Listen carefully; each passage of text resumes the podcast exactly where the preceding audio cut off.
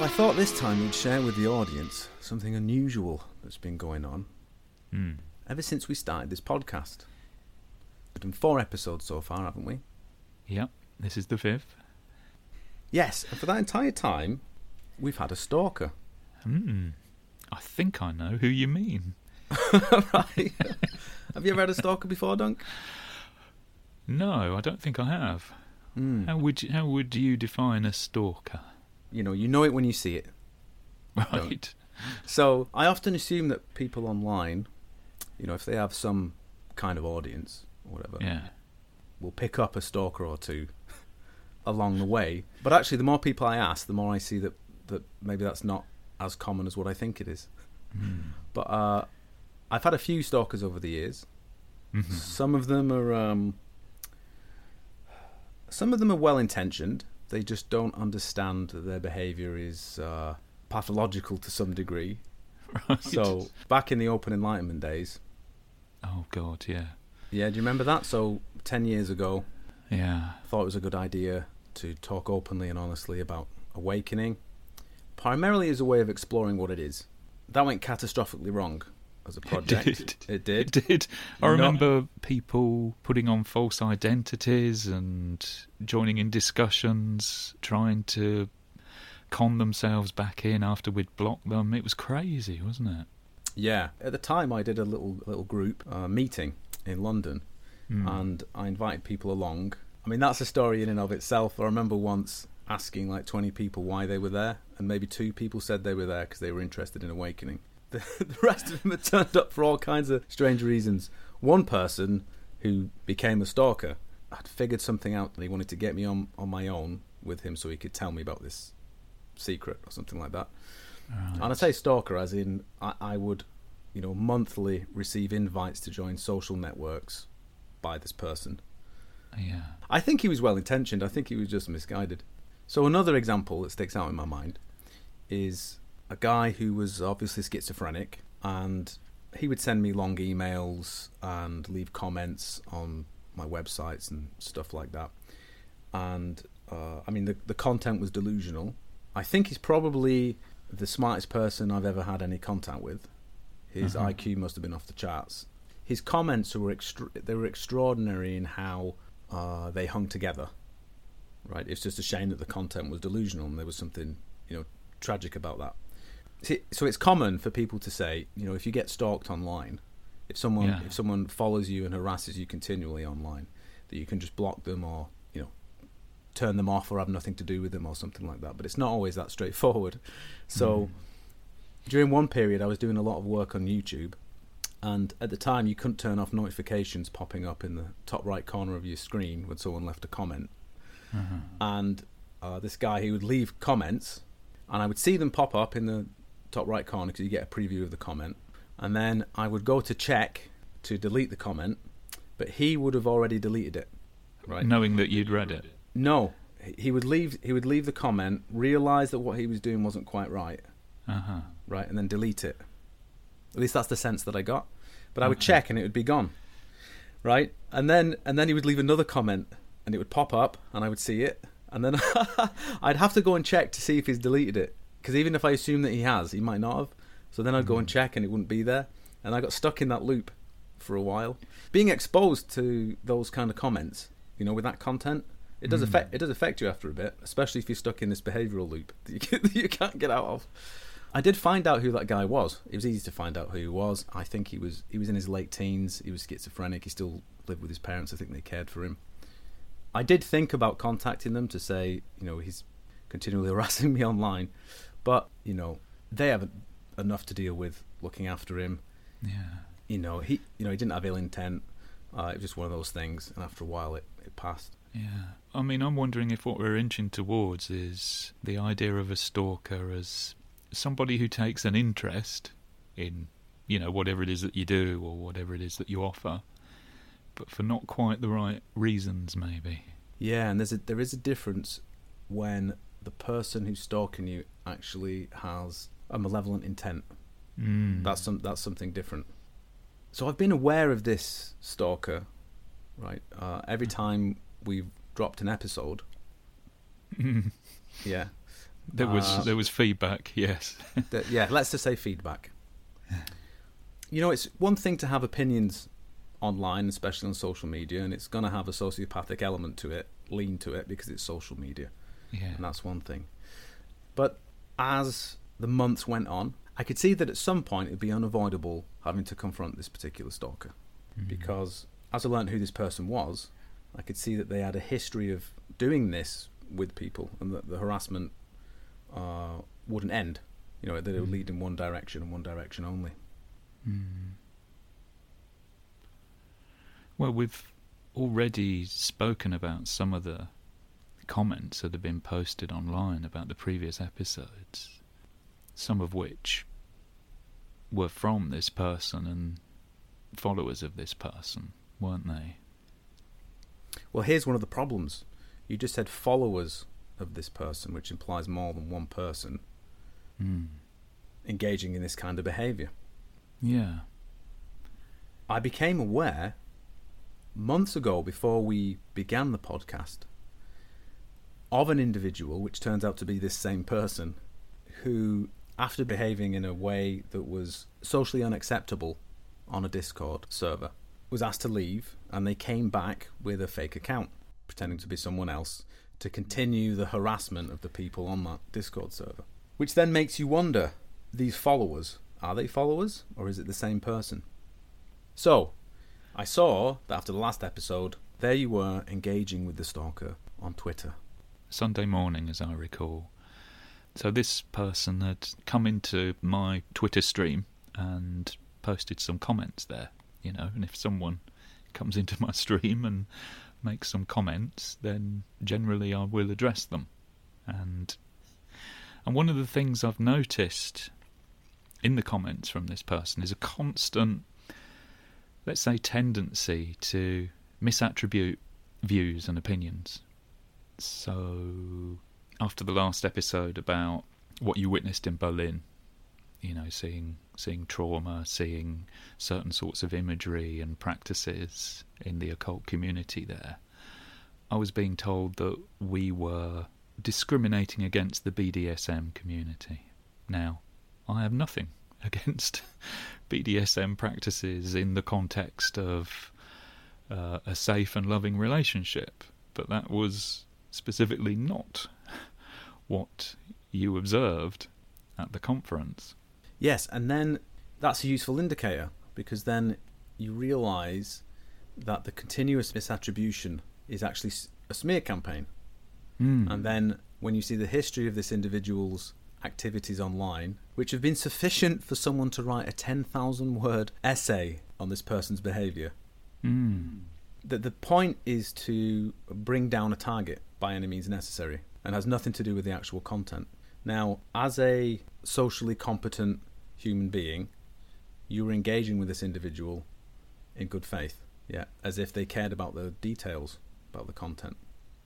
I think you have to assume good faith, don't you, in order to have any kind of debate. You know, you have to assume that there's goodwill there, that someone's sincere about what it is that they're flagging up. But but when there's constant misattribution, where you're constantly being told that you have a certain view, which is nowhere present in you know the podcasts that we've done or on my Twitter stream, Yeah. then you start to wonder, don't you? Mm.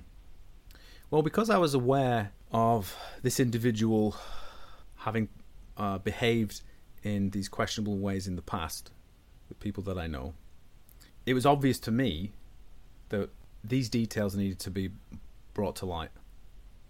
Mm. Right, the truth needed just to be told, rather than engaging in good faith in a conversation with someone when that person doesn't care about what they're professing to care about Yeah. right? And so I entered Twitter.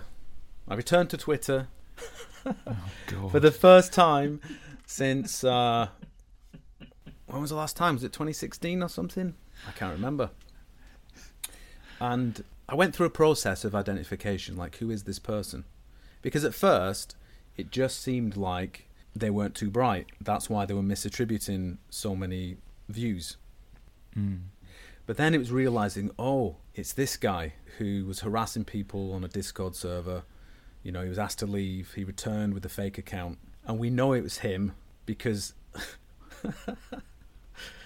because he responded to uh, criticism from that Discord server aimed at this fake account, right, on his own personal Twitter stream the next day.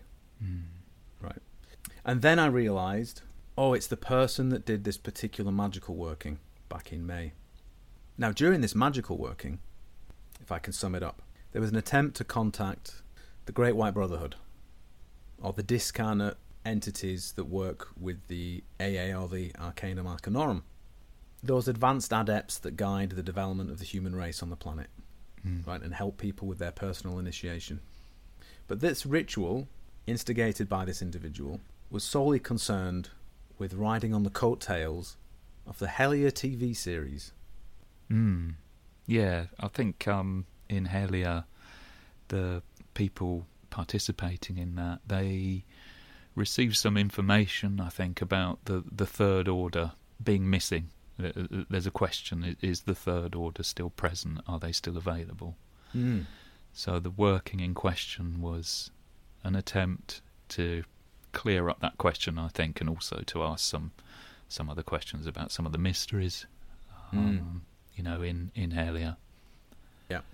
So the working is already being carried out with an intent incommensurate with the nature of the beings being summoned Yeah, and Yeah. their function. As Yeah. we know from experience, don't as we? we know from experience. Yeah. So in when was it? Around 2008, 2009, we did a series of workings which involved communications uh, with a member of the Great White Brotherhood, an astral representative of the AA, who announced himself to us as Tempe Mm. and we did a series of three workings, didn't we? And looking back on them now, we we got them absolutely wrong, didn't we? Um, we did. We made a mess of it. yeah. But in the process, perhaps started to get a handle on what these beings are, what their nature is. Although, you know, very much learning that the hard way. We did, and to be fair, it was only the first working that we made a complete mess of. And we made a mess of it by assuming that the beings in question are there to provide us with knowledge and insights appropriate to the delusions we find ourselves exercising as magicians. yeah. So we were asking stuff about what was going to happen in 2012. We were asking Yeah. about uh, UFOs and alien bases, Yeah. all sorts of stuff. Yeah, all sorts of stuff. And the contact was frustrated by the questions. We were setting off on the wrong path, weren't we? We put the wrong foot forward. But this is part of the process of practicing magic. Yeah. If you if you do a working, right, then you you account for what happened. You don't add things or take anything away. And despite your preferences, if you just spell it out and look at the results from the working, you can see what it is yeah. see what it is. And usually, what that means is learning where you've been delusional, where you've made mistakes, right? And then there's an opportunity for doing things differently.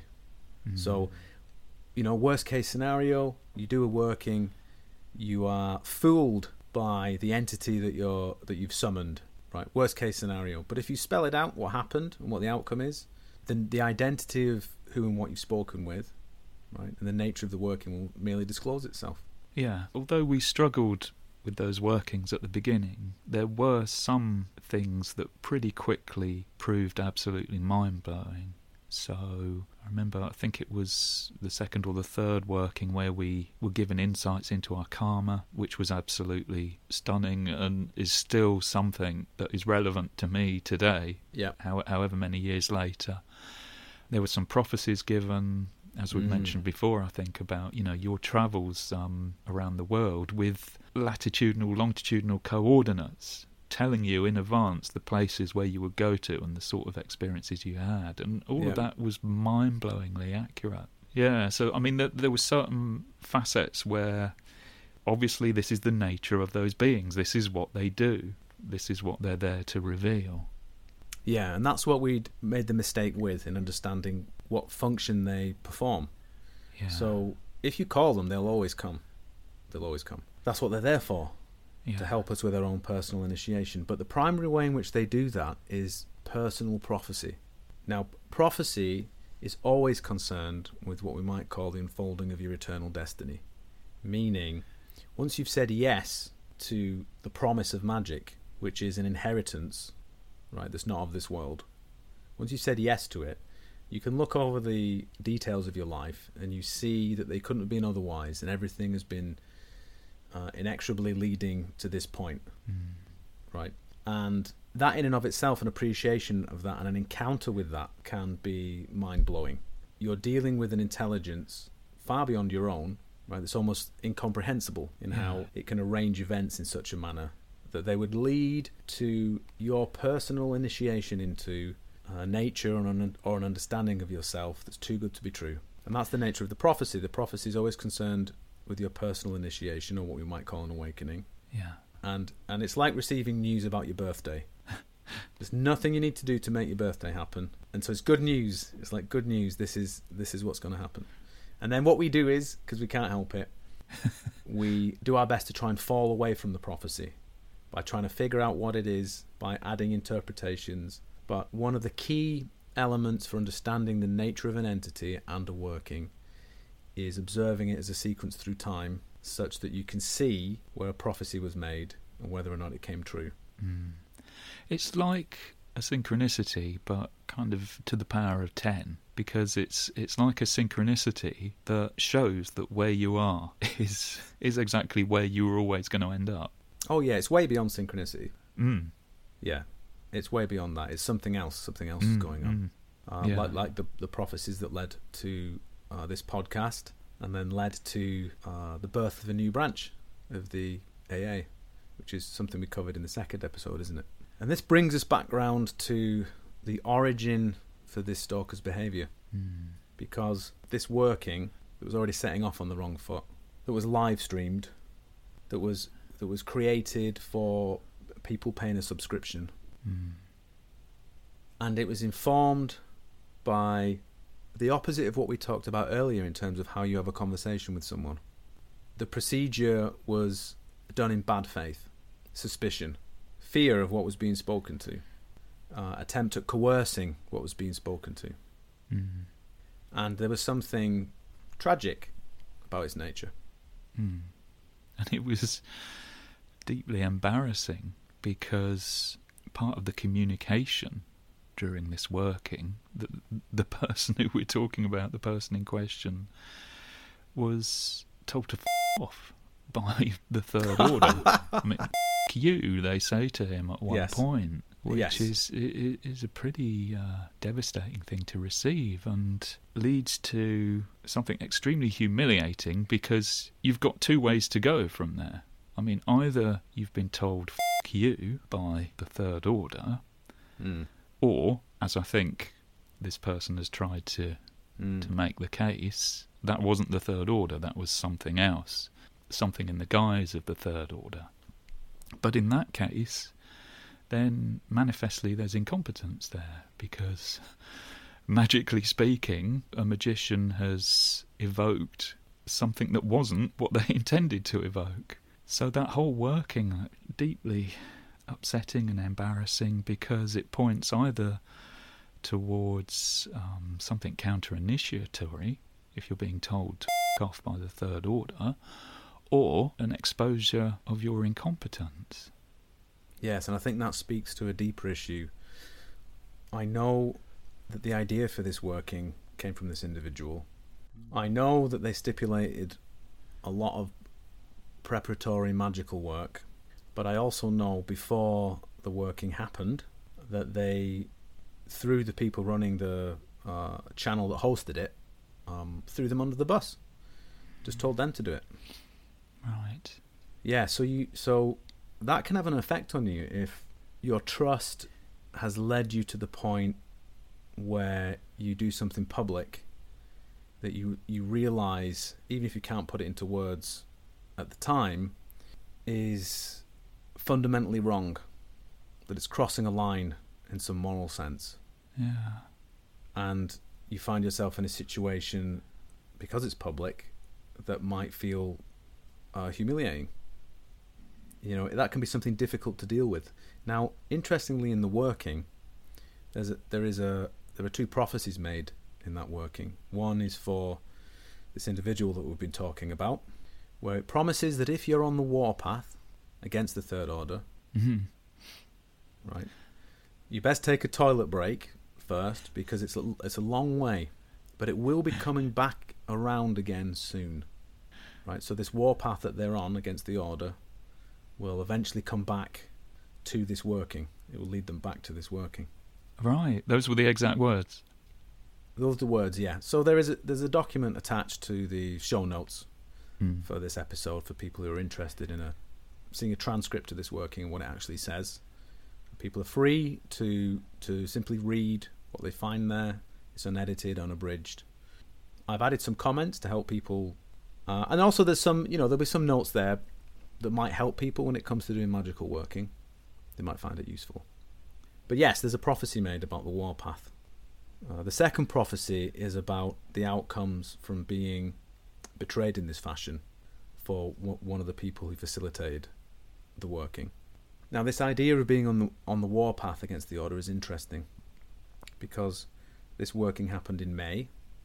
Mm. In August, I started this new branch of the Arcanum Arcanorum, which would be a terrestrial version of the entities being spoken to in these workings. hmm which promptly this individual went on the warpath against. Four episodes later, and it's got to the extent where this person posts on various different social media sites a Warp FM watch. Right, so we're under observation. We're under observation. Yeah. They need us to know that we're under observation. For what crime? For what suspected wrongs? We do not know. Mm. Well, I think one of the ones that comes up repeatedly in comments from this person is to do with the, the claims of lineage for this branch of the AA. I mean, all of which we talked about in one of the episodes, haven't we? We've addressed the fact that the link with Crowley isn't certain. We've addressed the fact that some of the people involved in this lineage have a less than completely ethical character, shall we say. So there's nothing being revealed there. There's nothing that we're we're not aware of. But again, this would be a mistake to think that this person cares about these details. Exactly. It's not the reason for it. It's not the reason for the watch. Mm. Because I mean, even if we think about it for for a short while, if this person really did have an objection to the lineage, then that would mean they must have in mind what would constitute an authentic lineage. Presumably, it would be a lineage that, without question, went back to Crowley, and in which, without question, everybody was of good moral standing. And yet, this this person has expressed views about Crowley that suggest that they do not think that Crowley was a person of of good moral standing. Which, of course, like any uh, any human being, you know, he he wasn't. Well, that speaks to an interesting trend going on at the moment, which is this idea of getting rid of the prophets. Mm. It's happened to Crowley, it's happened to Carl Jung. But it's like saying we could get rid of uh, Christ from Christianity, or, or Muhammad from Islam, Moses from Judaism. This idea of a post Thelema or a post Crowley Thelema. Mm. we can get rid of the prophet. But it's a striking thing to observe to see someone appropriate the work of a prophet and then claim through a lack of moral virtue that, that we should remove the prophet and now post Crowley Thelemites are going to lead the way. Mhm. Just that act of critiquing the prophet to get rid of them is to usurp that throne, isn't it? It is, yeah, yeah. Because of course, prophets are human beings, and human beings get stuff wrong. Uh, they're capable of wrong. They they fall into error. How can you dismiss somebody on those grounds of not being perfect? Well, here's something else to consider. If everything that's said about these prophets is true, and they're of such a despicable nature, with Mm. such terrible failings, which we are now beyond, what does it mean that the gods chose them, but not these post Crowley Thelemites? Mm. What does it mean that these people were chosen by the gods, Mm. but not these people who profess to know better? That must be quite galling for those people. Maybe it has something to do with the fact that the gods can look into the hearts of men and see what is there. And this working that we've been talking about demonstrates exactly that. There are certain lines that you can't cross, regardless of what our narcissistic delusions might lead us to believe. But I think it's important to say that there's always a way back. There's always a way back. Like that working that we've talked about, that we've critiqued. Yes, it was f***ed up, but, you know, we we messed up ours as well. It doesn't matter if something gets messed up like that. You can you can put it right through recognizing it and through through making amends, you know, whatever that might entail. There's always a way back if you choose. Yeah, and the three people involved, other than this individual we're talking about, promptly did another working. And the results are night and day. And that's exactly what you should do. Mastery of magic isn't the absence of failure, it's the presence of encountering one's mistakes or delusions and correcting them. Mm. And that's what you do over and over and over again. Yeah. Yeah. The first suspicion you should have is that you're full of shit, that you're delusional, Mm. that you're already moving in the wrong direction. But you you have a willingness to see what that is, so that you can go beyond it. Mm. And you do that over and over again, don't you? And it's painful and it's humiliating and it just goes on and on and on as far as I can see. Yes, but you have to have something in you that is willing to see that. Mm. You know, you must have the desire, no matter how egregious your behaviour might be, to not want to do it anymore, as a minimum. That, there must be something else. Yeah. And for some people, that doesn't exist. So that brings us back to what we might call the warpath prophecy that was in the working with this stalker of ours. Mm. It said if you're going to go on the warpath, Take a toilet break. take a toilet break, 'cause it's a long walk, yeah. but it will be coming back round again. Coming back to the working. Yes, coming back to the working. Yeah. So when I saw you having this conversation with this individual on Twitter, I thought the attacks on the order have been going on for months, and I thought this is where it needs to be finished. This is where this thread has led us to. Mm. So I went onto Twitter, had a conversation, but that conversation had the structure of a practice that I teach, hmm which is called binding practice. Now, it may sound like a magical practice that people do to curse other people or they restrict people from uh, doing bad things or something like that. Yeah, it's usually used as a term for a kind of polite form of cursing, isn't it? Yeah. Yeah. In Magia practice, the reason it's called binding is that it is indeed a reference to the oldest understanding of the magical act, which can only take two forms. Either you bind something or you release it from a binding. Right? Those are the only two actions possible.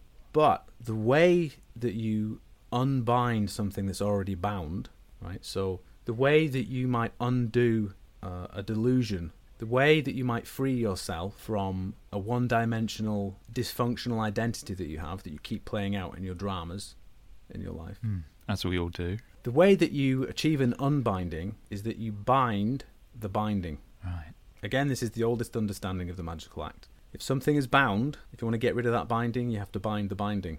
Right. Right? And that's what an unbinding is. Yeah. So so bind the binding. You know, what are you binding the binding to? Is that to the, the truth, presumably? Yes. In this regard, yes, that's a simple way of thinking about it. hmm So, usually the binding practice is personal. You invite your own problems or false identities, which we call roles in a drama, sometimes described as a shadow. You invite them in your practice, uh, then you describe them. You do this binding practice where you merely describe what it is that happened, and then you can trace it through time to its origin. Mm. And by tracing it back to its origin, it's possible for you to complete a total picture of its nature and what it really is, such that it can't be believed anymore, and then it stops manifesting in your life. You stop playing that role, you stop behaving in that way. Mm. So it's a personal practice, and it's a way of freeing yourself from something you're already bound to. Bizarrely, with this interaction with the individual we've been talking about, the conversation effortlessly went through the structure of a binding. It wasn't that I intentionally did it, it just unfolded that way. And I could see that it began with this person interrupting what it is that we find personally meaningful, what matters to us in terms of the work that we do. Or I trace back that drama through its earlier incarnation, where this person was pretending to be other people on this Discord to harass people, particularly about the fact that there was a new branch of the Arcanum Arcanorum Hmm. that had been launched. And then this led back to this working, right? And in binding practice, we'd call that an origin scene. So what comes after that is that you, you name the role that you're playing based on its appearance. You then explore what it really does and spell out its malevolence, and then you give it a real name. And therefore, knowing what it really does, how it really works in your life, you, you can't do it anymore. You won't do it anymore because you've uncovered the detriment that it causes. Hmm. With this example, of course, this person hasn't agreed to do a binding practice, No. and yet nevertheless I'm leading them through it. So I give the role a name, which is the name that they used for their fake account when they were harassing these people. And then it wasn't very difficult to get him to admit that he targets people. And then, obviously, using the examples that we've seen, spelling out this dynamic of giving the appearance of being in control, hmm but demonstrating incompetence, which ultimately leads to humiliation, being humiliated. Because as we talked about, that, that magical working was humiliating. Yeah. Being caught creating fake accounts to harass people is humiliating, right? So spelling out what it costs him to behave this way, to play this role that he's playing, Mhm. and then I gave it a real name. So it's peculiar. I was puzzled by this. Why would this happen? Now, the difference between this individual and what they're doing compared to other people is that other people can say yes to going through this process and could be guided through it by, by someone, or they can do it themselves, but they have to say yes. How do you see without saying yes? You, you can't. No. You have to wish to you have to wish to see. So you can say yes and wish to see, or you can say no, and you know you're not interested in doing that. But the difference with this individual is they're saying no to what's happening whilst moving towards it. Right? That's another way of saying if the order could be thought of as a flame or a fire, like a lamp or something like that. If you say yes to it, it's like the fire of awakening. So the practice, the lineage, illuminates your delusion, Yeah. illuminates the truth about how you're behaving, and you want to, you want it illuminated so you can see and therefore become free from it. Right, so you can become unbound from these things.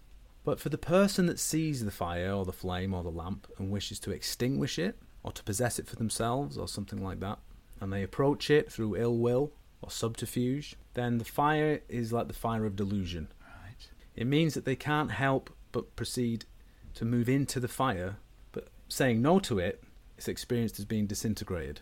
Mm. This person couldn't help but come along to see the spelling out of this role that they're playing, but they don't have the capacity to be other than they are, to do anything otherwise, to do something about it. Mm. And ultimately, that means, just as the prophecy described, because they can't help saying no and yet moving towards us, they're being led along the warpath back to that working. So curious, isn't it, to be attracted to something in order to negate it? I think the capacity is, is, is always there potentially.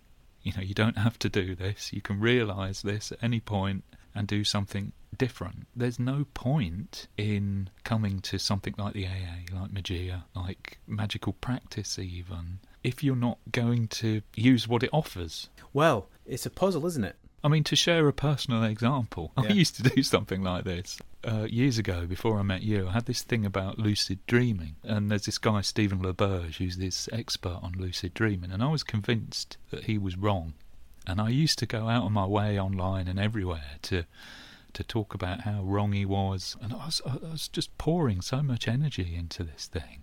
I couldn't understand how you could distinguish between a lucid dream in which you're conscious that you're dreaming and a dream that you were conscious that you were dreaming. And and, Yeah. and that for me, you know, was why Stephen LaBerge was wrong about absolutely everything, and that's what I was setting out to prove. But but one day someone said to me, "Well, when I'm dreaming, I'm a different person. I'm not the same person in a dream as I am Mm. when I'm awake." And suddenly, suddenly, the I got it. But I'd spent years trying to destroy this guy, Stephen LaBerge. You know, chasing after a shadow, basically, wasn't it? Yes, but there's a difference. Now, the difference here is, is that you're talking about uh, investing an inordinate amount of time in an opposing view Mm. or a belief that you thought was incorrect. Yeah. An attempt to correct something. Even whilst I was practicing Stephen LaBerge's techniques for lucid dreaming. yeah. yes, but there's a difference between that, isn't there, and um, harassment. There's a difference between that, isn't there, and a and a Stephen LaBerge watch. right. There's a difference, isn't there, between that and creating fake accounts, try and make sure people don't follow his work. Mm. Yeah, well, I wasn't far off doing that sometimes, I'll admit. Right. Well, there's something interesting that someone said during this harassment campaign on this Discord server, where this person under their fake guise was continually obsessing and attacking the idea of this order, trying to dissuade anyone from having anything to do with it. Someone asked, I'm curious, if Alan isn't hurting students, if the practices help folks have awakenings, and if those folks aren't hurting anyone, why does it matter to someone with no interest in Magia? It's an interesting question. Now, this person's response was was that they're interested in the truth, which is a non-answer because we've only ever told the truth, haven't we? Mm. The nature of the prophecy that was made about the order was that we would inherit something fallen, you could put it that way, Mm. and turn it the right way up. The process of initiation is one of continually meeting things that are fallen or the wrong way round. In other words, our delusion. And the practice is to turn it the right way up. Mm. Then the order merely demonstrates, at an organisational level, what each individual magician is doing. So then one has to wonder what's the real motivation? What's the real reason? If people are waking up, if it's a real thing that's happening, Mm. and it brings us to an understanding of why someone would want to extinguish that. I mean, you know, let's just pause for a moment and countenance the possibility, the possibility that you're not setting out to rip people off, to sexually abuse them or manipulate them. you know, the remote possibility that you might not be doing that. Yes, but again, but this is get engaging with the details Mm. that this person doesn't care about. See, you, you keep being a normal person. And this is this is the point of these sort of tactics, isn't it? Like misattributing views to somebody. It means you're always on the back foot, aren't you? You're always having to say, Yes. "I don't hold this view," and Yeah. you're always having to Yeah. demonstrate why you don't hold Mm. that view.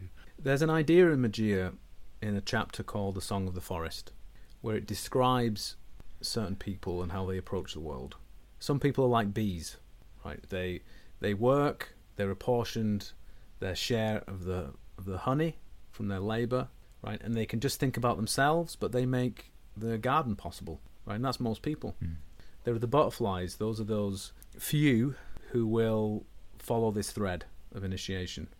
Uh, but then there's the spider. The spider is someone who spins a web to catch flies, to catch people, you might put it that way. And they wrap them in death and consume them as a way of trying to stave off their own extinction. Unfortunately for those spiders, the day will come when they can't make their web anymore and they merely expire. For the butterfly, what's left for them is eternal life. Now, this description of the spider Mm.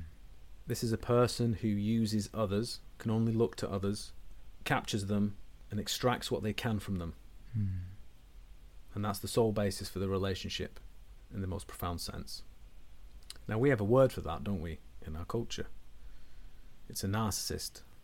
Right. Mm.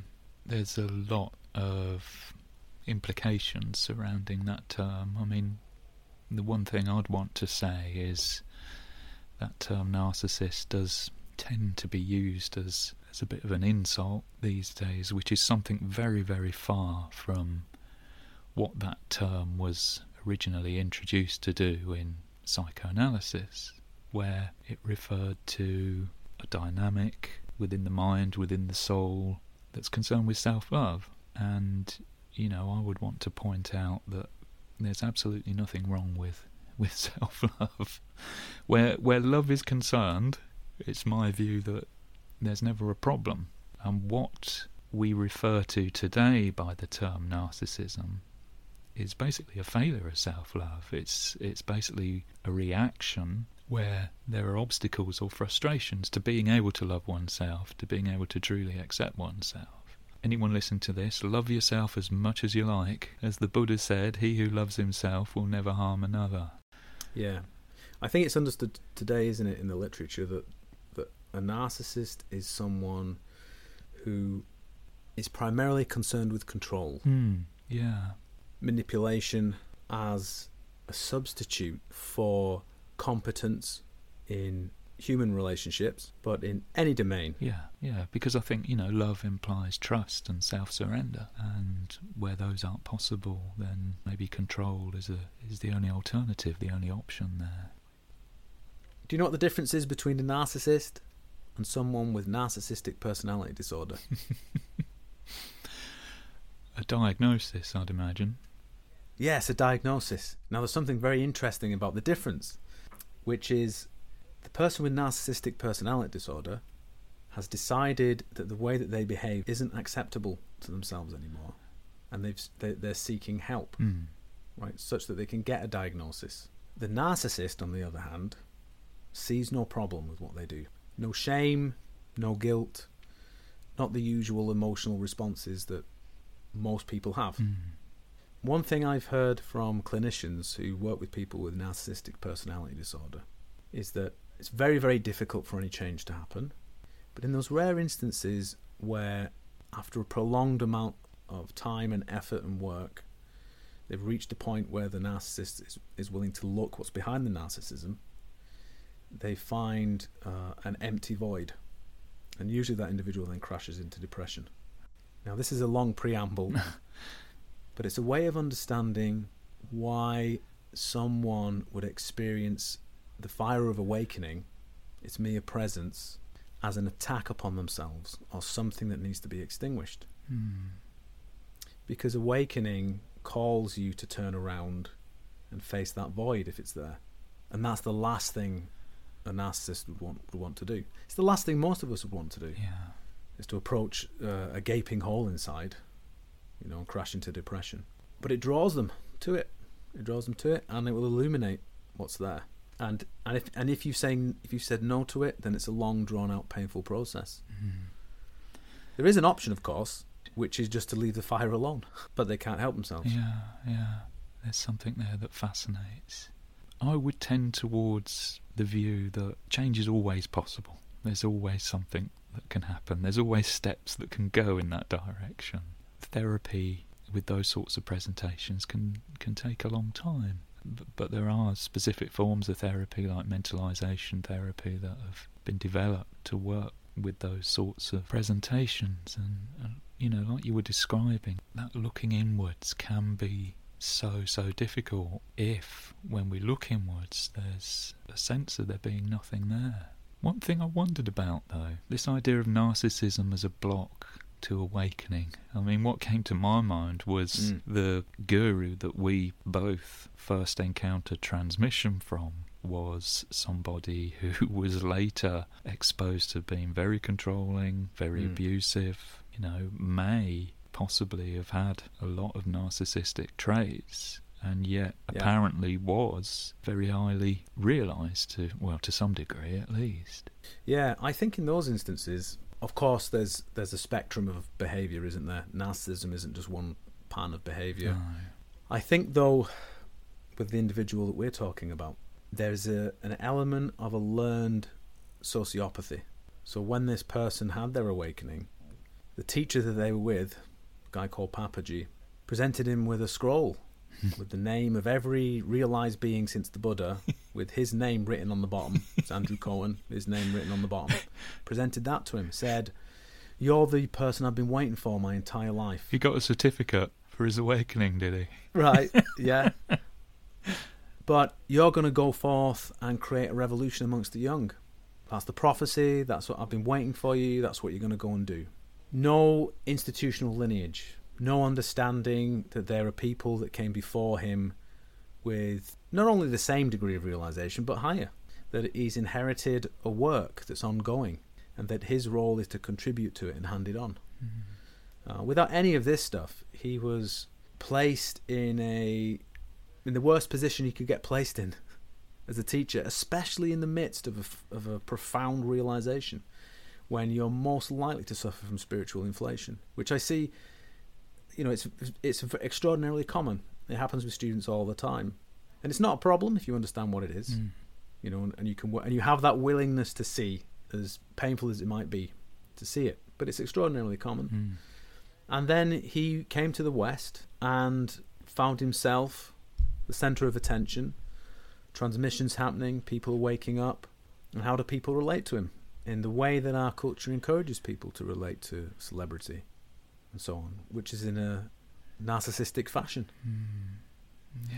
And I think that as a result of all of these factors, and obviously, you know, personal tendencies and his very complicated and dysfunctional relationship with his mother, and the the way in which he came to understand awakening and how it happened, right? And there's there's there's conceptual problems with that.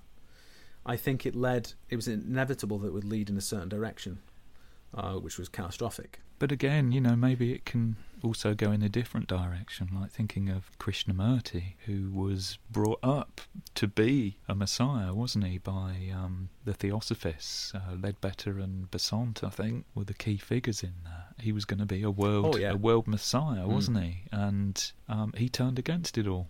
You know, he saw that for what it was. And although, again, apparently a really highly realised teacher, he explicitly turned his back on that and taught something completely different.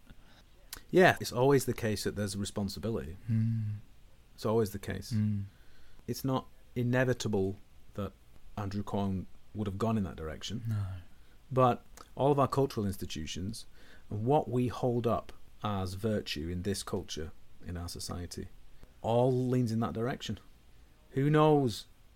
Maybe the greatest of outcomes can still happen for us. And I think that is a cultural expression of our inability collectively to turn around and see the gaping hole that's behind how we behave as a culture. You know, the virtues that we that we hold up, Mm. how we relate to everything, because we've we've made certain choices that have led in a certain direction, and we don't have infinite opportunities. We have a limited number of opportunities. Mm. How many times do you say no to something before it's accepted that that is just not what you want anymore? Mm. And that's true for a human life, and it's also true for a, the life of a culture. Yeah.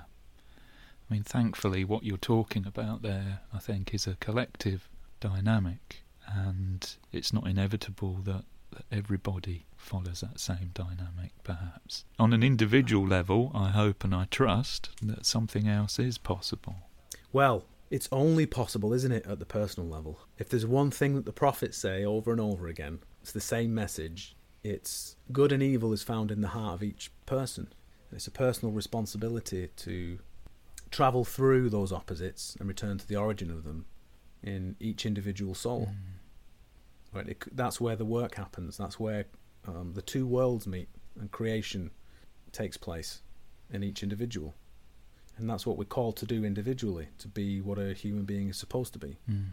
But when you see how people relate to the idea of the divine, when you see the discourse around magic and the gods, when you see how people treat what's most sacred, what do you see? How do they relate to it? It's very much like that working we've been talking about. Mm. Something that's commodified, Yeah. something that's turned into content for paid subscribers. Yeah. And what struck me in, in what you were describing there was relating back to something you mentioned earlier. That behaviour, that attitude could could only conceivably come from a sense of an internal void, couldn't it? That there's there's nothing that any of these things can can offer, can supply. Yes, because any authentic engagement with the prophets, with the divine, with the gods, Mm. would necessitate facing that void, Yeah, turning around and looking at it, yeah, so that you can travel through it. yeah. But culturally, this is where we find ourselves. Not only have we cut ourselves off from the divine origin of our culture, just from the divine itself, We've even, in the words of Peter Kingsley, forgotten that we've forgotten. And this is the same structure that you find with a narcissist. You know, in in uh, in terms we were talking about shadows. To be a narcissist or in or in a position where what's good appears as evil, right? What's innocent is what's most guilty. Yeah. You have to be you have to be lost with a, a shadow within a shadow. You can no longer tell up from down, and that's where we are culturally. Yeah. I mean, thinking back, remembering when I first started to get engaged with Buddhism, I would go to to meetings at the Buddhist center, and I remember once someone put on some kind of puja, and we were expected to to bow or prostrate before the Buddha, and, and this was years ago, you know, when I was about 19, 20, um, and I was an atheist, and I found it unbearable. I found it Mm. terrifying, um, humiliating, disgusting. The idea that I would bow to something because that would mean that I was nothing. It would mean that I was, you know, inferior, horrible, degraded. Th- There's that void, isn't it? That's that void. Mm. And it was Is this also when you were chasing that author? it was even before then. Yeah. Yeah. No, it was unbearable. Unbearable at that time. You know, it was years later before I could start to, to look at that. Mm. So then, rather than turn around and face that void and deal with it and be honest about what we've done collectively where we find ourselves, and therefore what's actually possible now, people are still carried away with these delusions about what's possible now, and they, they've we passed that point, you know, centuries ago. It's better to pretend the prophets never existed, Mm. to deny the divine is even a thing, because it's too painful to look at Yeah. better to carry on with the pretense that we are the end result of history. We're better than those people, and therefore, anything that they produced of any value, we can extract, you know, like a spider. Well, then you've got a sense of control, haven't you? You can pick and you can choose. You know, it's it's just a personal choice what bits you want because there's nothing nothing above you. There's nothing nothing ideal. And like the spider, our culture, and specifically as well, I want to make sure that we're not leaving this out magical culture Hmm. occultism.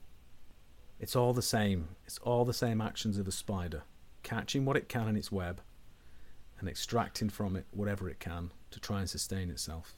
But the day is rapidly approaching where that spider can't make any more webs. Hmm.